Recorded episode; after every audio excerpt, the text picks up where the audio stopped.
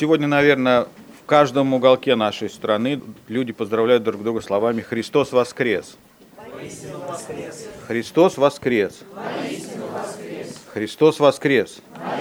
воскрес. Знаете, наверное, для каждого проповедника есть такие нелюбимые темы для проповеди. Это праздники. Потому что Рождество и Пасха – это события, которые повторяются каждый год, и каждый год мы вынуждены, ну не вынуждены, хотим и вынуждены готовить проповедь. И каждый раз, когда ты начинаешь готовить проповедь к этим праздникам, ты начинаешь думать, о чем сказать. Уже вроде бы все сказано, и все все слышали, и все все знают. А, и я посоветовался с женой, говорю, о чем говорить? Она говорит, о чем бы ни говорил, говори коротко. Говори короче. И я понимаю, что, наверное, я понимаю, что Крата сестра, сестра таланта, но не все обладают такими талантами, чтобы быть краткими. Я думаю, что в истории человечества нет и не было события более важного, более удивительного и ни с чем не сравнимого по своим масштабам. И это событие сопоставимо с творением Вселенной. Событие, которое имеет отношение как к земному миру, так и к миру духовному. Событие, которое имеет отношение к каждому Божьему творению и ко всему творению вообще – я говорю о событии вселенского масштаба, я говорю о воскресении Иисуса Христа. Ведь на самом деле мы с вами не празднуем Пасху, потому что еврейская Пасха – это Писах, это исход из Египта. Мы не отмечаем Пасху. Если бы мы отмечали Пасху, нам бы, наверное, нужно было заколоть пасхального агнца, печь опресники с горькими травами, есть это мясо, мазать косяки дверей, наверное, так, символически и так далее. Мы не празднуем Пасху мы празднуем воскресение Иисуса Христа, которое случилось на Пасху. И хотя у нас вот в нашей традиции принято называть этот день Пасхой, на самом деле он Пасхой для нас, для христиан, не является. Мы празднуем воскресение. Мы празднуем воскресение Иисуса Христа не только вот в этот день пасхальный, как принято у нас его называть, мы празднуем воскресение Иисуса Христа каждое воскресенье. Первый день недели мы отмечаем воскресение нашего Господа Иисуса Христа.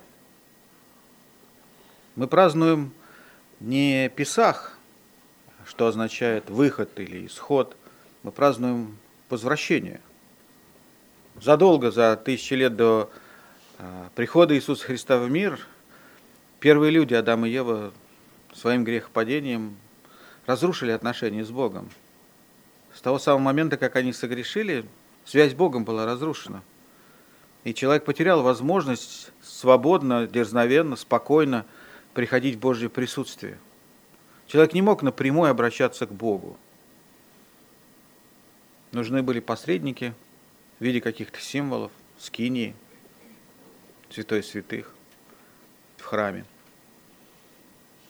Но смерть Иисуса Христа как раз и открыла дверь, вернула нас присутствие Божье позволило нам сегодня спокойно и свободно приходить, приходить к Богу и говорить Ему о наших нуждах и общаться с Ним.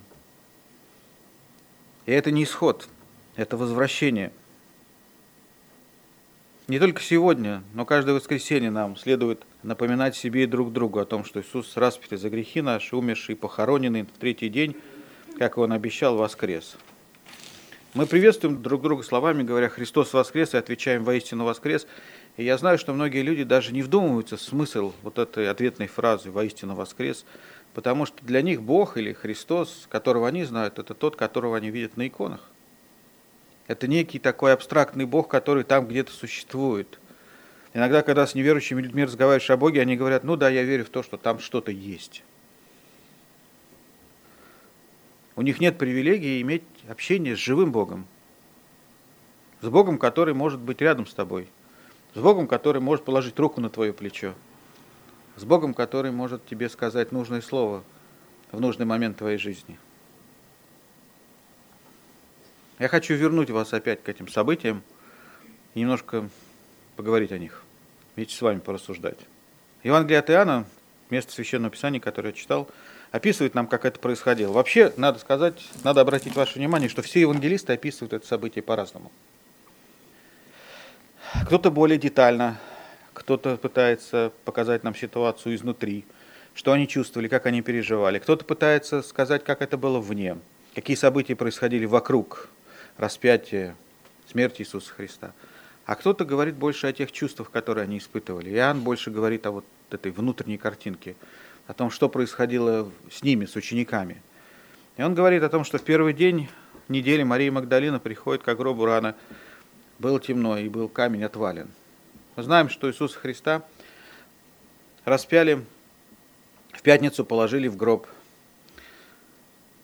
Он находился в гробу часть пятницы, субботу, воскресенье, утром рано. Женщины идут к гробу, и у них одна мысль – кто отвалит камень. Потому что на самом деле камень, которым был привален гроб, был огромным. Его невозможно было сдвинуть нескольким людям, тем более одному человеку. Шло всего там две-три женщины, и они шли с одной проблемой. А кто отвалит камень? Что нам делать? Мы хотим закончить погребение. Потому что когда Иисуса Христа хоронили, хоронили его, если вы помните, двое мужчин. Ну и как любые мужчины, которым поручаешь ответственное дело, они что-то, но упустят. Поэтому женщины шли, чтобы это все исправить. Вообще с похоронами Иисуса Христа связана интересная история. Мы знаем, что в последний момент, когда Иисуса Христа распинали, вокруг него практически никого уже не было, все разбежались от страха. И когда его снимали с креста, его снимали с креста не ученики, не его мать, не близкие друзья или там далекие друзья. Снимали малознакомые люди. Хоронили его Иосиф из Аримафея, о котором мы знаем, что он был тайным учеником Иисуса Христа. И Никодим, который пошел просить его тело. Они пошли, попросили, пришли к Пилату и сказали, он умер. И мы не хотим оставлять тело на, на Пасху, потому что для нас это святой праздник, поэтому позволь нам снять его. Когда они получили это разрешение, они вдвоем сняли Иисуса, завернули в погребальные одежды, отнесли и положили в гроб, который купил этот Иосиф для своей семьи. Вы знаете, что евреи, у них, наверное, из Ветхого Завета такой, такой обычай э, был класть людей в гроб, в пещеру, так как климат жаркий, приваливать камнем, с тем, чтобы хищные животные не повредили тело. Но самое главное, чтобы они не растащили кости. Потому что, согласно пророчеству, настанет день, когда Господь будет восстанавливать человека – и тогда каждая кость будет иметь значение. Если какое-нибудь дикое животное, хищное животное утащит там руку или ногу, то вот тогда ты воскреснешь без руки и ноги. Поэтому очень важно было кости сохранять. У них даже был обычай, что когда оставались одни кости, они эти кости собирали и складывали в специальные кувшины. Поэтому при раскопках в Израиле можно найти пещеры, где стоят кувшины с, костями умерших людей.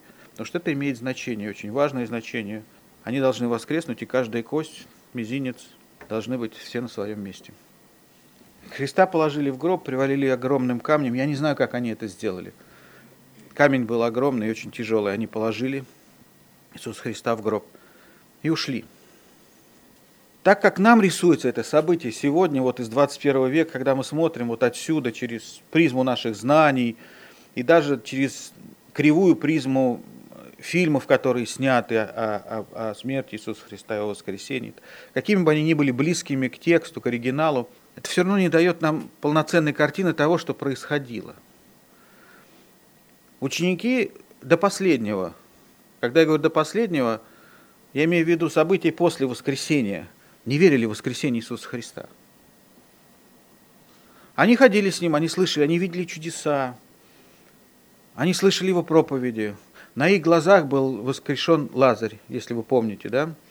Сын Нанаиской вдовы воскресил Иисус Христос. Но они до последнего не верили в то, что Он Сын Божий. Они не верили в Его воскресение. Они верили в то, что Он обладает особой силой. Может быть, они представляли Его великим пророком. Петр однажды не сам, а именно вот по, под действием Духа Святого сказал, что ты Иисус, Сын Бога Живого, но по большому счету, это, это были только слова. Потому что мы знаем, что когда его распинали, они все разбежались.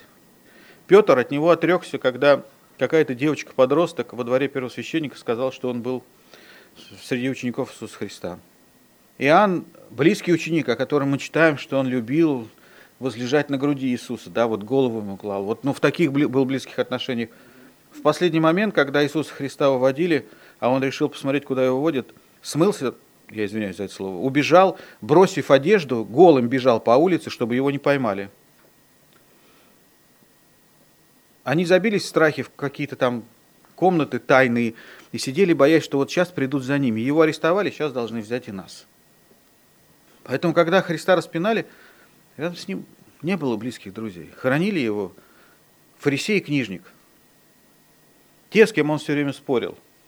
Те, кого друзьями нельзя было назвать. И самое интересное, а никто не беспокоился из учеников, что Иисус Христос воскреснет на третий день. Они не ждали его.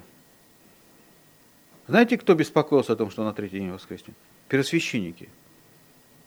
Они обеспокоились.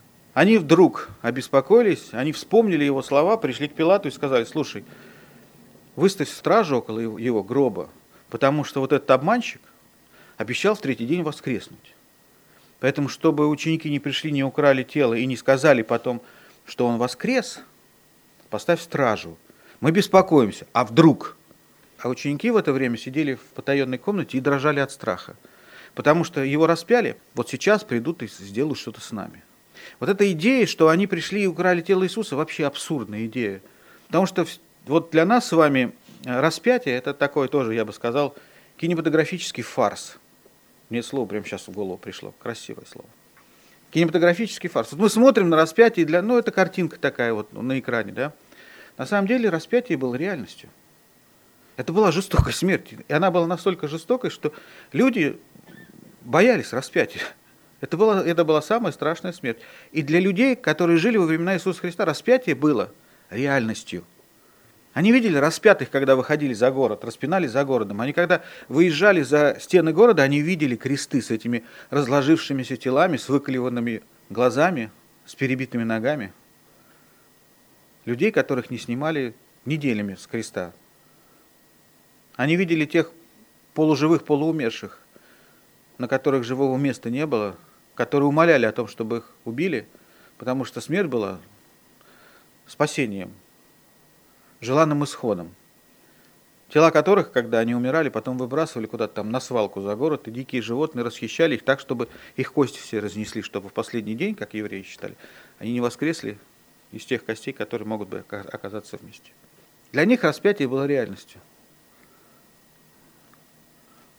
Поэтому они сидели и дрожали, что если сейчас его распяли, то нас распнут. У них мысли не было, чтобы пойти и украсть тело. Потому что если бы они только украли тело, то тут же еще бы 11 крестов поставили за, за стеной города, и они бы на них точно висели. Как я сказал уже, ученики до последнего не верили в то, что Иисус Христос воскрес. И что Он может воскреснуть. Они не считали с момента Его смерти часы, а сколько еще осталось до Его воскресения. Они не мониторили ситуацию. Они не приготовили цветы, оркестр с тем, чтобы прийти к гробу и встречать его. Вот сейчас, вот время подходит, мы мониторим так, 9, 8, 7, 6, 5. Вот сейчас он выходит, сейчас мы его встретим, сейчас заиграет оркестр. Не было такого. Воскресение Христа произошло в одиночку. Он умирал в одиночку, и он воскрес в одиночку. Рядом никого не было. Ученики сидели и дрожали дома. Женщины, по обычаю, в первый день недели пошли с тем, чтобы завершить то, что не сделали мужчины, которые хранили его в торопях, потому что время, потому что они не всегда знали, как это нужно делать. Поэтому ну, мы сделаем то, что мы должны сделать, мы отдадим ему последний долг, мы окажем ему последнюю честь. Приходит к гробу с одной мыслью, а что нам делать, как нам отвалить камень. Приходит и с удивлением видит, что камень отвален. И стражи, которая там стояла в течение всего этого времени, нет. Потому что уже потом мы узнаем из слов, наверное, самого Иисуса Христа, когда его ученики расспрашивали, а как это случилось, как это произошло, он рассказал им, ангел с неба отвалил камень. И когда стража увидела ангела, она в страхе разбежалась. Учеников не было, Петр не мог этого видеть, он не мог потом никому рассказать. Это Иисус рассказал им, как это случилось. А они уже потом рассказали нам. И женщина приходит, видит отвальный камень и пустой гроб. И они подумали в тот момент о чем? О том, что он воскрес? Нет. О чем они подумали? Его украли. Вы знаете, как в наши времена, так и в те времена, наверное, существовали грабители могил. Да, людей богатых хоронили, и хоронили, наверное, в каком-то ну, приличном костюме. может быть, иногда с драгоценностями. Поэтому это была профессия достаточно распространенная. Люди грабили могилы. И сейчас. И сейчас этим занимаются. Это не секрет. Поэтому первая мысль у женщин, что его украли. Они даже не стали там особого внимания обращать на детали. Они видят, что нет тела, и бегом, бегом к ученикам. Находят Петра с Иоанном и говорят, украли учителя. Самое главное, не знаем, где его положили. Пойдемте искать. Иоанн и Петр бегут вместе. Прибегают к гробу. Что они видят? Пустой гроб. Тела нет. Что самое интересное, аккуратно сложенная одежда. Погребальная. Недаром вот в этом Евангелии написано, что плат был особо свитый. Все было сложно аккуратно.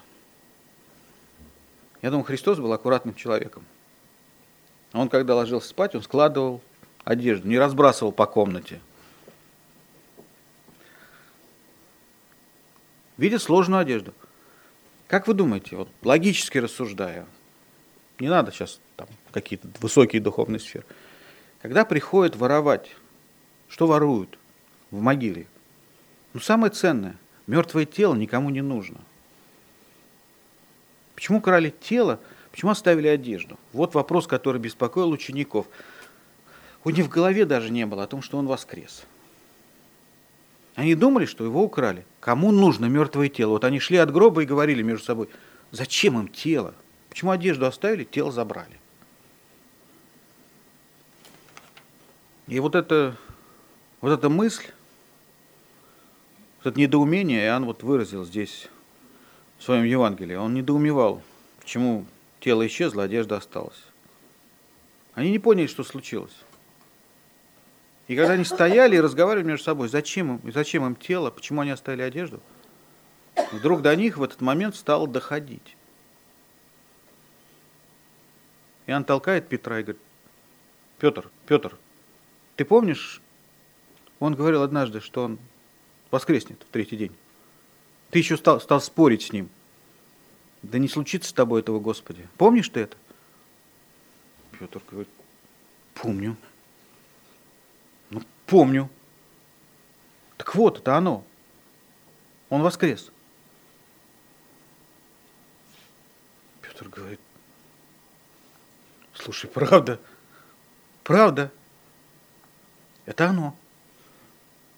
Слово Божье говорит, Иоанн пишет здесь. И там они уверовали.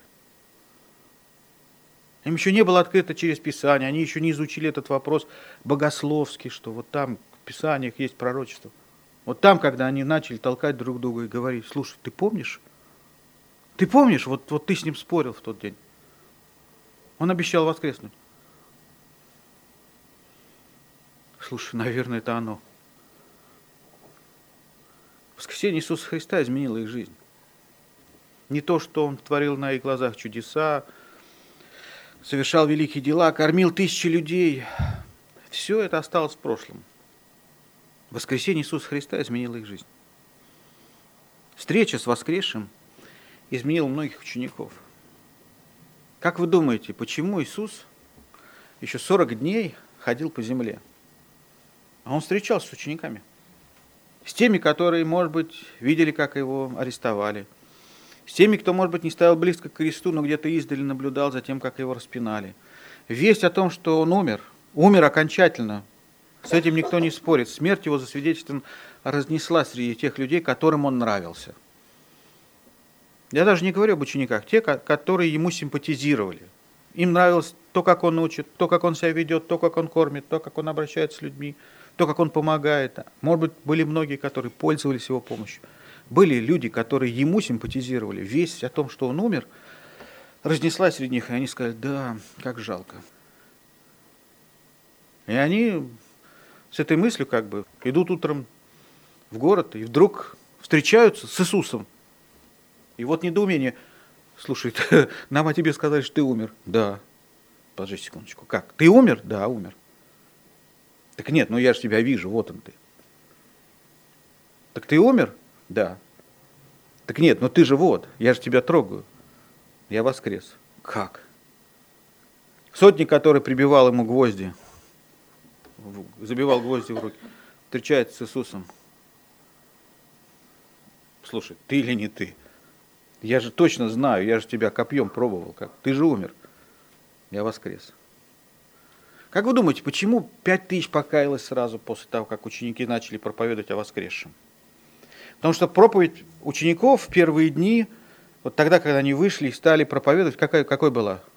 Иисус, которого вы распяли, воскрес. Они ничего другого не говорили. Они не были подготовлены, чтобы говорить. Они не знали четыре духовных закона. Не знали они всего этого. Они шли с одной проповедью. С какой? Тот, которого вы распяли, воскрес. Все, о чем они говорили. И люди, которые встречались с ними, они его видели, этого воскресшего. Их родственники видели, их друзья видели, их знакомые, враги Иисуса видели его воскресшим. Они прикасались к нему. Они подходили к нему, трогали его. Неужели ты? Мы слышали о тебе, что ты умер. Умер. Так ты живот воскрес. Поэтому, когда ученики после вознесения Иисуса Христа пошли по улицам Иерусалима и начали говорить, что Иисус, которого вы распяли, воскрес, Бог воскресил его, было огромное количество свидетелей, которые знали о том, что он воскрес. Им не нужно было доказывать, они встречались с ним. Поэтому пять тысяч покаялось сразу. Поэтому тысячи потом в Иерусалиме тех, которые встречались с ним, трогали его, прикасались к нему, разговаривали с ним. Им не нужно было ничего доказывать. Они видели его воскресшим. Огромное количество свидетелей, которые видели воскресшего Иисуса.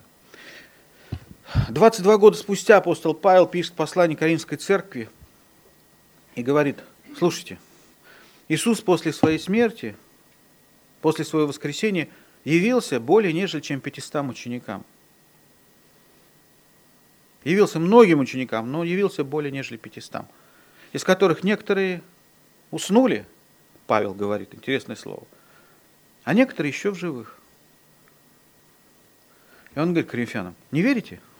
Я вам организую тур, я буду старшим этого тура, отвезу вас в Иерусалим из Коринфа. И вы встретитесь с этими людьми, которые видели воскресшего Иисуса. Мы с вами уверовали в то, что Иисус Христос воскрес. Не потому, что Библия говорит так, не потому, что пророчества говорят там. Мы уверовали, потому что были явные свидетели Его воскресения. Эти свидетели еще не написали Евангелия, которые вошли в канон, и потом мы читаем эти Евангелия и говорим, вот мы верим их словам. Мы верим, потому что были люди, которые точно видели, знали, и даже спустя многие годы после Вознесения Иисуса Христа были свидетели, которые говорили, мы видели его воскрес, мы трогали его, мы прикасались к нему. Мы знали, что он умер, и мы знаем, что он воскрес. Те, кто вчера бежал от Иисуса, сегодня шли навстречу с Ним. Вчера они думали о том, как бы не попасться в руки врагов Иисуса, а сегодня они искали возможности сказать Его врагам, что тот, которого вы распяли, воскрес.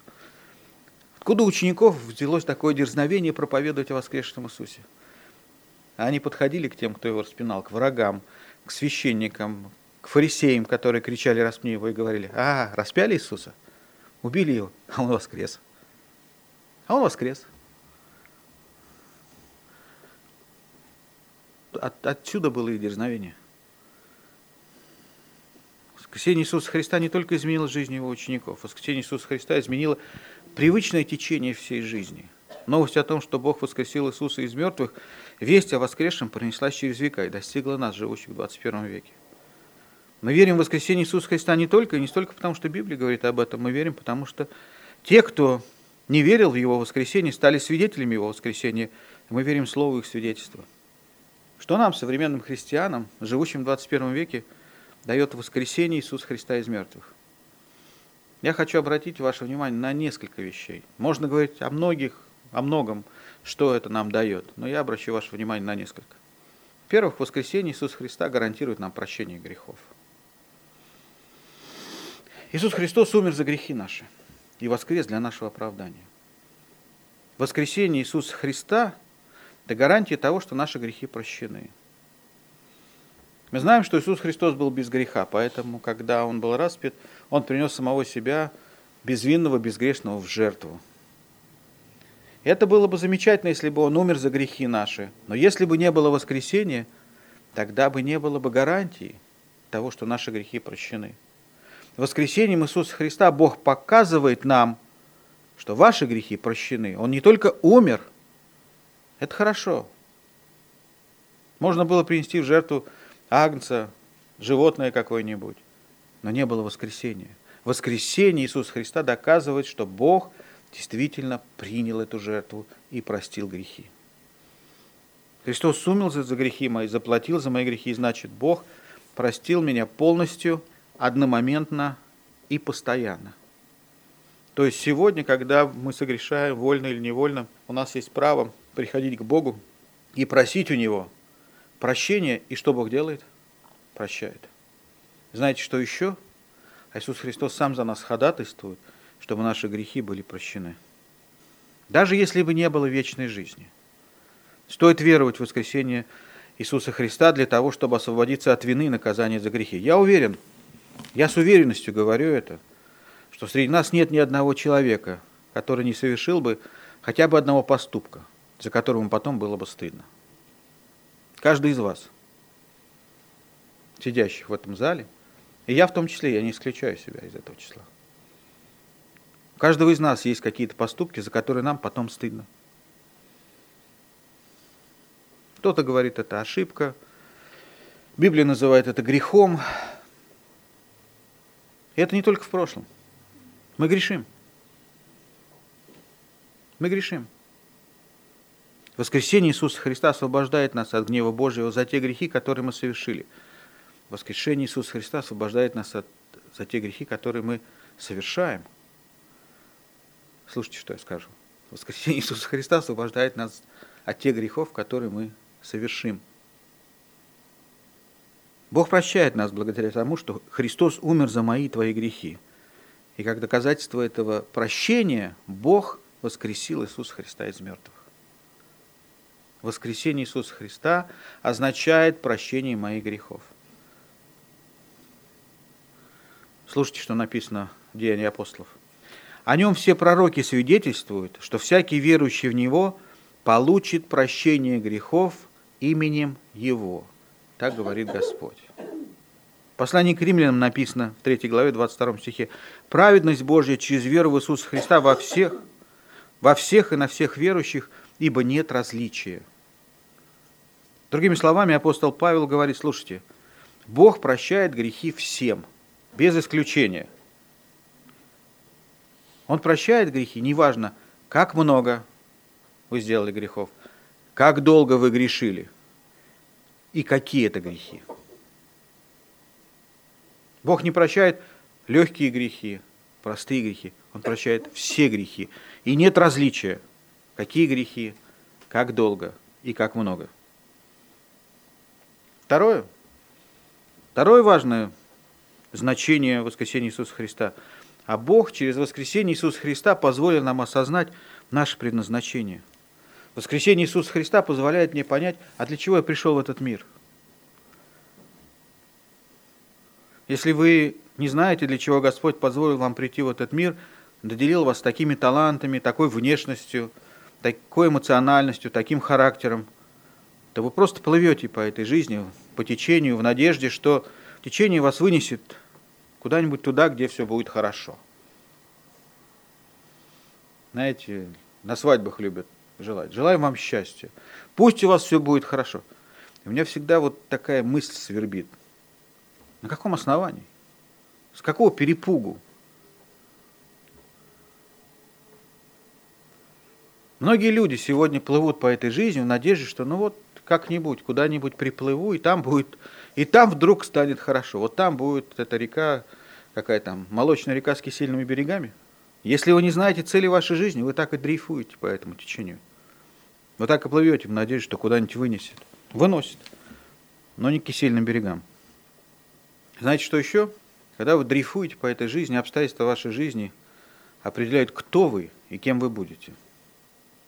Услышали? Обстоятельства решают за вас, кто вы и кем вы будете.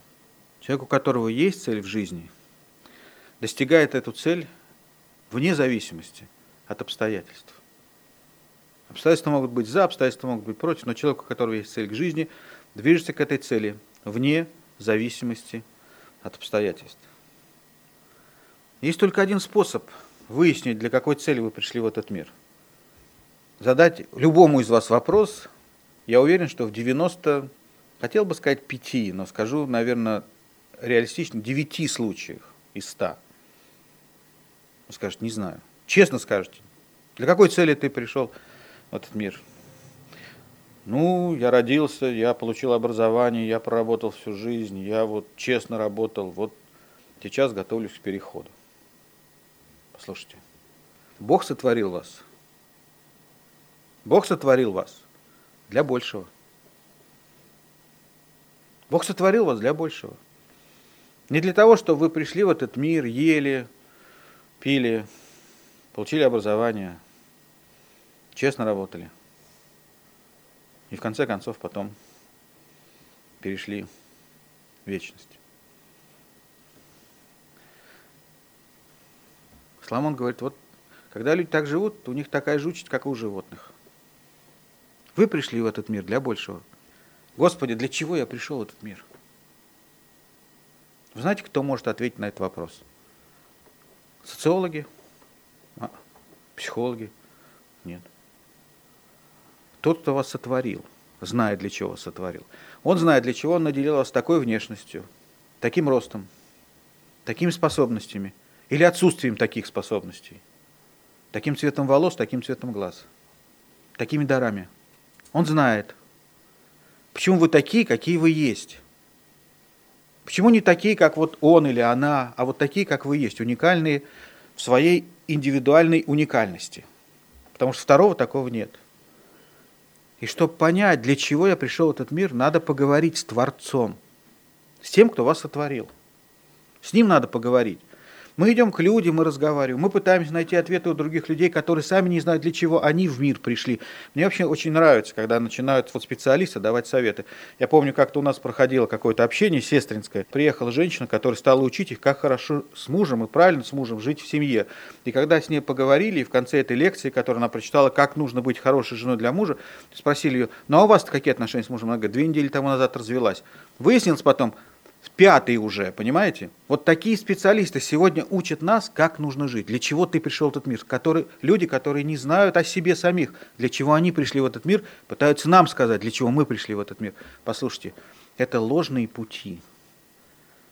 Только один может ответить вам на этот вопрос. Тот, кто вас сотворил. Он знает – он вас творил такими, какими вы есть. Псалмопеец говорит, он образовал вас в утробе матери, еще там очень не видели, но он уже вас там формировал ваши кости в утробе матери. Он знает, для чего вы такая, такой, какие вы есть, пришли в этот мир. С ним надо разговаривать на эту тему. Потому что самая страшная новость для нас, когда мы придем в вечность, узнать о том, что мы прожили, не выполнив свое предназначение. Мы прожили свою жизнь пустую. Мы делали все время что-то не то. Поэтому Слово Божье говорит нам, слушайте, а не было возможности поговорить с Творцом. Не было до тех пор, пока грехи были не прощены. Грех все время блокировал наши отношения с Богом. И мы не могли поговорить с Ним напрямую. Грех блокировал. Христос умер за мой грех. И сегодня я могу прийти к своему Творцу и сказать, Господи, а для чего ты меня сотворил таким, какой я есть? Для чего ты меня сотворил такой, какая я есть? Я хочу знать какого бы вы ни были возраста, не поздно прийти к нему с этим вопросом, задать ему этот вопрос и понять, а для чего? Для чего я пришел в этот мир и в чем мое предназначение? Потому что вы сами не можете не понять, не объяснить, для чего вы такой или такая, какие вы есть, и для чего пришли в этот мир. Вы не творили себя. Вы пришли в этот мир не по своей воле. И только тот, кто сотворил вас, знает, для чего пришли в этот мир. И вы никогда, слышите, никогда не узнаете этого, если, мы поговорить, если вы не поговорите об этом с вашим Творцом. И вы никогда, слышите, никогда не смогли бы поговорить с вашим Творцом, если бы не Христос своей смертью и своим воскресением не подарил нам такую возможность. Не было бы воскресения, не была бы открыта дверь, позволяющая нам входить в присутствие Божье. Бог сотворил нас, сотворил нас для себя. Он знает, для чего мы пришли в этот мир. Он знает, никто другой. Павел Послание Колоссянам говорит об этом. Почему мы поражаемся Слову Божьему? Потому что оно богодухновенно. Потому что Дух Святой через апостола Павла говорит нам, сегодняшним христианам, слушайте что. «Ибо им создано все». Богом создано все. Вы тоже. Муравей, который ползает. мухи, которые летают. Им создано все, что на небесах, понятно. Дальше. И что на земле? Мы с вами на земле. Видимое и невидимое. Мы видимые. Престолы ли, господство ли, начальство и власти ли. Слушайте, что написано. Им создано все, и все создано для Него. Он единственный, кто может ответить нам на вопрос, для чего мы пришли в этот мир. Не было бы смерти и воскресения Иисуса Христа, мы никогда бы не могли об этом узнать. Одна из проблем современного человечества, что мы живем, проживаем нашу короткую земную жизнь, но так и не понимаем, для какой цели мы пришли в этот мир. И ошибка современного человека в том, что мы ищем ответ на этот вопрос в неправильном месте. Мы пытаемся получить ответ о себе у людей, которые не знают сами, для какой цели они пришли в этот мир. Писание открывает нам цель нашего прихода. Послание к Ефесянам, 1 главе, с 11 по 12 стих написано, «В нем мы соделались наследниками, быв предназначены к тому по определению совершающего все по изволению воли своей, чтобы послужить похвале славе Его нам, которые ранее уповали на Иисуса Христа». Бог говорит нам в своем слове, что каждый из нас, каждый человек, который пришел в этот мир, пришел в этот мир с одной целью – быть наследником Иисуса Христа, и чтобы вся его жизнь земная и небесная послужила славе нашего Небесного Отца. Третье. Что дает нам воскресение Иисуса Христа? А мы получили силу. Если бы не было воскресения Иисуса Христа, у нас не было бы силы бороться с нашими ежедневными обстоятельствами. Кто-то скажет, а я и сам прекрасно со всем справляюсь. Я скажу, сегодня Психологи и социологи говорят о том, что сегодня самая большая проблема современного человека – это хроническая усталость. Хроническая усталость. Нам не хватает сил. Не хватает сил, чтобы быть хорошим отцом, не хватает сил, чтобы быть хорошей матерью, хорошей женой, хорошим мужем.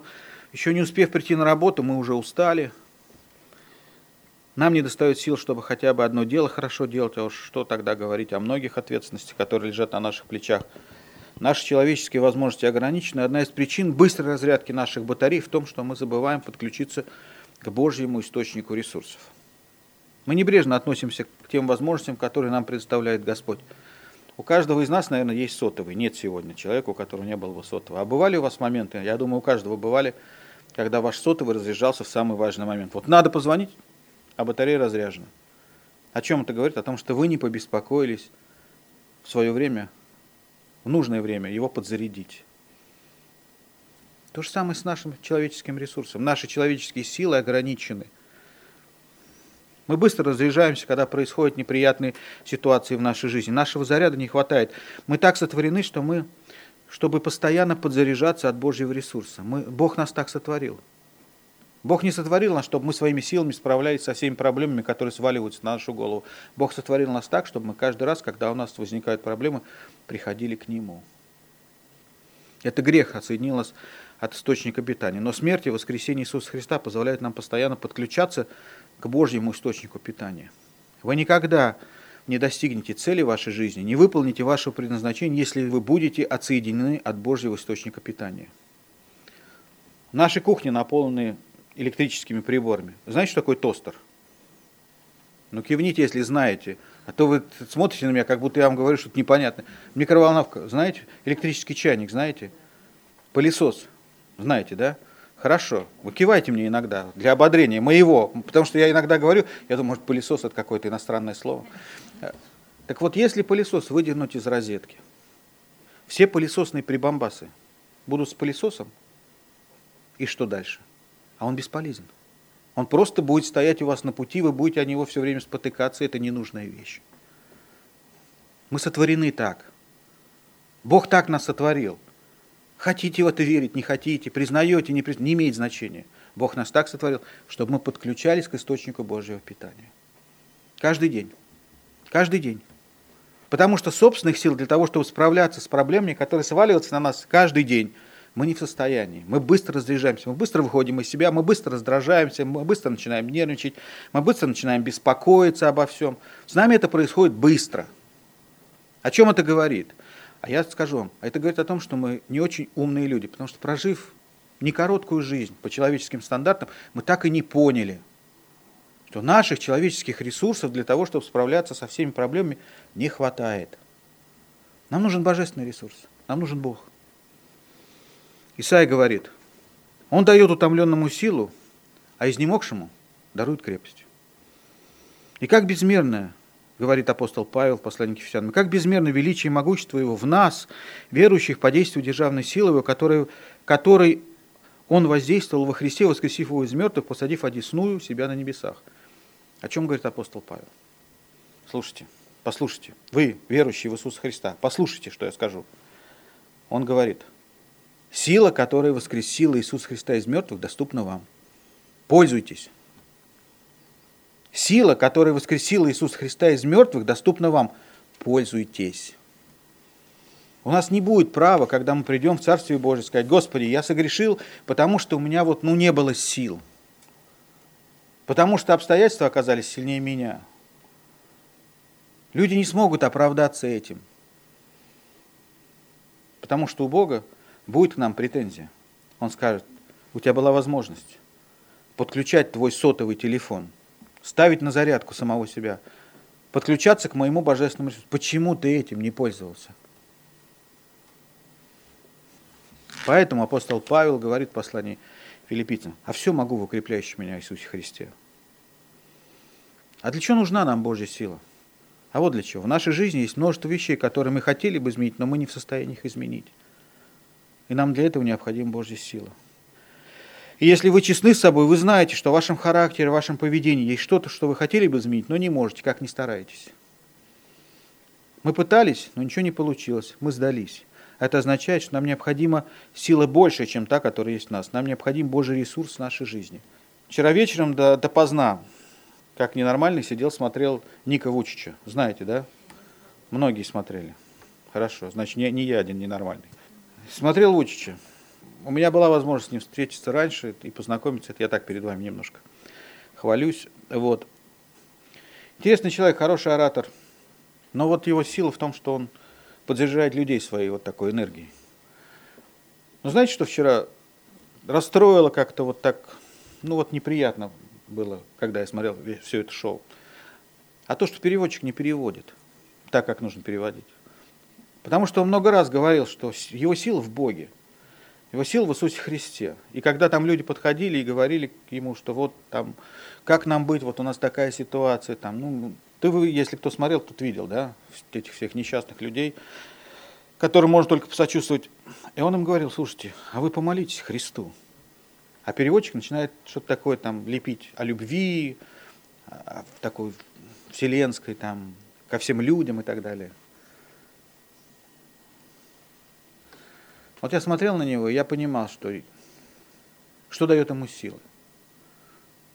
Уж не дай Бог оказаться на его месте. Никто бы из нас не захотел. Он говорит, я бы не хотел оказаться на вашем месте. Мы думаем, не дай Бог оказаться на его месте. Но я понимаю, что в какой бы ситуации ты ни оказался, если ты подключен к божественному источнику, к ресурсу, Бог дает сверхъестественную силу. Послушайте, что я скажу. Это очень важно.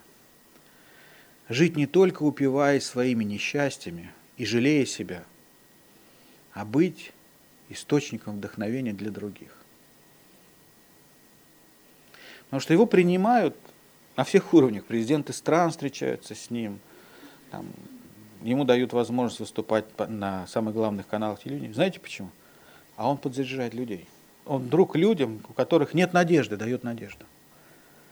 Но вот наши, не хочется плохих слов употреблять, нехорошие переводчики не переводят самого главного. Не говорят, что ему-то силы дает Иисус Христос.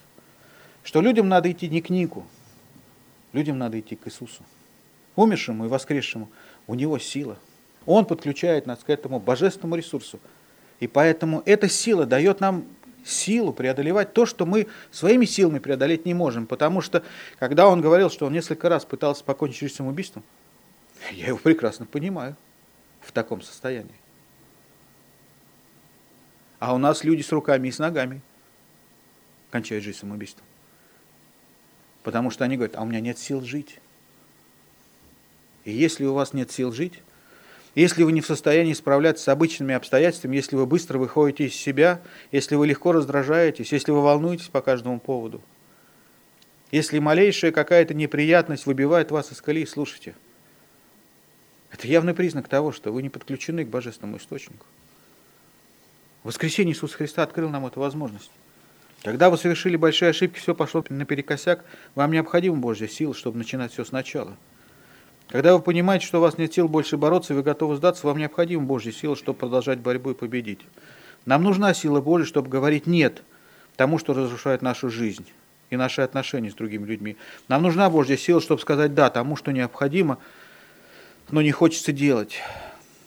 Это не самовнушение, это не медитация, это, это не психология, не социология, это не, это, это не то. Речь идет о сверхъестественной божественной силе, которая исходит от невидимого Бога, действует в вас невидимо, производя видимые результаты. Эта сила позволяет нам переживать обиды и прощать, снисходить к недостаткам других и, и требовательно подходить к себе. Эта сила позволяет справляться с одиночеством, с несчастным супружеством, с отсутствием финансов, с проблемами на работе. Эта сила помогает восстанавливать разрушенные отношения. Откуда мы получаем эту силу? А мы получаем ее от Бога. Через веру в умершего за наши грехи и воскресшего для нашего оправдания Иисуса Христа. И последнее. А Бог обещает мне вечную жизнь. Приход Иисуса Христа в этот мир разделил этот мир на до Христа и после Христа. Воскресение Иисуса Христа – это событие вселенского масштаба. Мы не до конца понимаем, что произошло с нами. Мы еще меньше понимаем, а что произошло в духовных сферах. Но вот что мы понимаем, когда говорим о воскресении Иисуса Христа. Иисус доказал, что Он тот, кем Он себя называл. Иисус постоянно повторял «Я Бог, я Бог, я Бог». «Я Бог, который пришел в человеческом образе, чтобы умереть за ваши грехи». Тот скажет, а я с этим не согласен.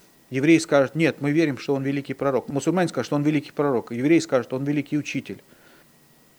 Послушайте, учителя не называют себя Богом. Они называют себя пророком. Я, допустим, скажу вам, ну вот я великий учитель. Ну, кто скажет, ну, допустим. С большим знаком вопросительно. Я скажу, ну я великий пророк. Хорошая претензия. Ну, может быть, один процент, полпроцента этой аудитории согласятся. Но если я вам скажу, я Бог, скажут, что с головой не в порядке. Что люди думали об Иисусе, когда он говорил, что он Бог? У, него, у, тебя, у тебя с головой не в порядке. Ты мог быть великим учителем, ты мог претендовать на то, что ты великий пророк, но когда ты заявляешь себе, что ты Бог, все говорят, лечиться надо. Мы знаем людей, которые называют себя Богом, называли себя богами – в истории таких было много. Послушайте, отличие Иисуса в том, что Он единственный, единственный, единственный, кто доказал, что Он действительно Бог. Он сказал, доказательство того, что я Бог. Я говорю вам до того, как это случилось. Меня арестуют, меня будут пытать, меня будут истязать, меня распнут, я умру, меня похоронят, и я на третий день воскресну. Ни один, ни Будда, ни Мохаммед, ни Конфуций, никто не дерзнул так о себе сказать. Ни один человек не дерзнул так о себе сказать. Они могли называть себя богами, самыми высшими богами. В истории таких сумасшедших было много. Их, наверное, в любой психиатрической больнице сегодня такие есть. Но послушайте, никто о себе не сказал. Я знаю, что будет со мной. Я умру, меня похоронят, и я воскресну. И он сделал это. Он сделал это, он доказал, что он тот, за кого он себя выдавал. В течение 40 дней Иисус встречался более чем 500 учеников. Он ходил по Иерусалиму. И не только близкие ему люди, но и его враги, и те, кто знал его, и те, кто слышал о нем, могли встретиться, встретить воскресшего. Вот почему, когда после вознесения Иисуса Христа ученики начали проповедовать только одну проповедь. Они говорили, он был мертв, и он воскрес. Тысячи и тысячи людей присоединялись к его ученикам. Кроме того, Иисус, того, что он доказал, что кто он, что он Бог, он доказал, что он выполняет то, что он обещал. Он пообещал, что он воскреснет. Он выполнил это обещание. Это значит, что я могу доверять всем другим его обещаниям. Всем другим его обещаниям. Слово Божье говорит, для Бога нет ничего невозможного. Слово Божье говорит, есть одно невозможное для Бога. Есть нечто невозможное для Бога. Оно говорит, для Бога нет ничего невозможного, и говорит о том, что для Бога есть нечто невозможное. И это невозможное, то, о чем говорит автор послания к евреям – в 6 главе 13-20 стих. Он говорит коротко, я скажу коротко, там написано пространно. Он говорит, Богу невозможно солгать. Не лжет, не лжет, не обманывает, не врет. Если дает обещание, выполняет. Это против его существа, это против его натуры. И третье. Верующие в Иисуса Христа понимают, что что есть жизнь после смерти. Если бы Христос не воскрес, у нас не было бы никакой гарантии, никакой надежды в отношении нашего будущего. Иисус единственный, кто доказал, что есть жизнь после смерти. Иисус сказал о себе, в Евангелии от Иоанна мы читаем, «Я есть воскресение и жизнь, верующий в Меня, если умрет, оживет, и всякий живущий и верующий в Меня не умрет вовек». Будда не сказал так, Мохаммед не сказал, Конфуций не сказал, Карл Маркс не сказал. Никто, кроме Иисуса, так не говорил. Никто, кроме Иисуса, не воскрес после смерти, потому что никто из них не был Богом. Иисус сказал эти слова до своего распятия и воскресения. Если бы он не воскрес, это была бы неуместная шутка, это была бы ложь. Но Иисус сказал, ибо так возлюбил Бог мир, что отдал Сына Своего Единородного, дабы всякий верующий в Него не погиб, но имел жизнь вечную. Мы верим этому. Что дает нам воскресение Иисуса Христа? Что мы понимаем? В отличие от многих людей, которые сегодня приветствуют друг друга словами «Христос воскрес» и отвечают «Воистину воскрес». Что мы понимаем? Мы знаем, что наши грехи прощены. Мы знаем, что у нас есть возможность знать наше предназначение и цель нашего прихода в этот мир. Мы знаем с вами, что воскресением Иисуса Христа нам приготовлен дом на небесах. Мы знаем, что нам дарована сила Божия для повседневной жизни. Кто еще может даровать нам подобное? Никто, кроме умершего за грехи наши и воскресшего для оправдания нашего Иисуса Христа. И если Иисус вам этого не дает, то никаким другим способом вам этого не получить. Все то, что я перечислил, мы получаем верой в Иисуса Христа, верой в то, что Он умер вместо нас и воскрес для нас, чтобы мы были прощены, чтобы мы познали, для чего мы пришли в этот мир, чтобы даровать нам жизнь вечную, дом на небесах, и чтобы мы обладали Божьей силой, для этой земной жизни. Помолимся. Господь, мы славим Тебя за Твою смерть и Твое воскресение, за прощение грехов и дар вечной жизни, за то, что Ты заплатил высокую цену, но даровал нам великое спасение, которого мы не в состоянии получить собственными силами. Это дар Твой, и мы принимаем его верой, и мы славим Тебя за этот дар. Мы славим Тебя и поклоняемся Тебе, нашему воскресшему Спасителю, во имя Твое поклоняемся Тебе и славим Тебя, Иисус. Аминь.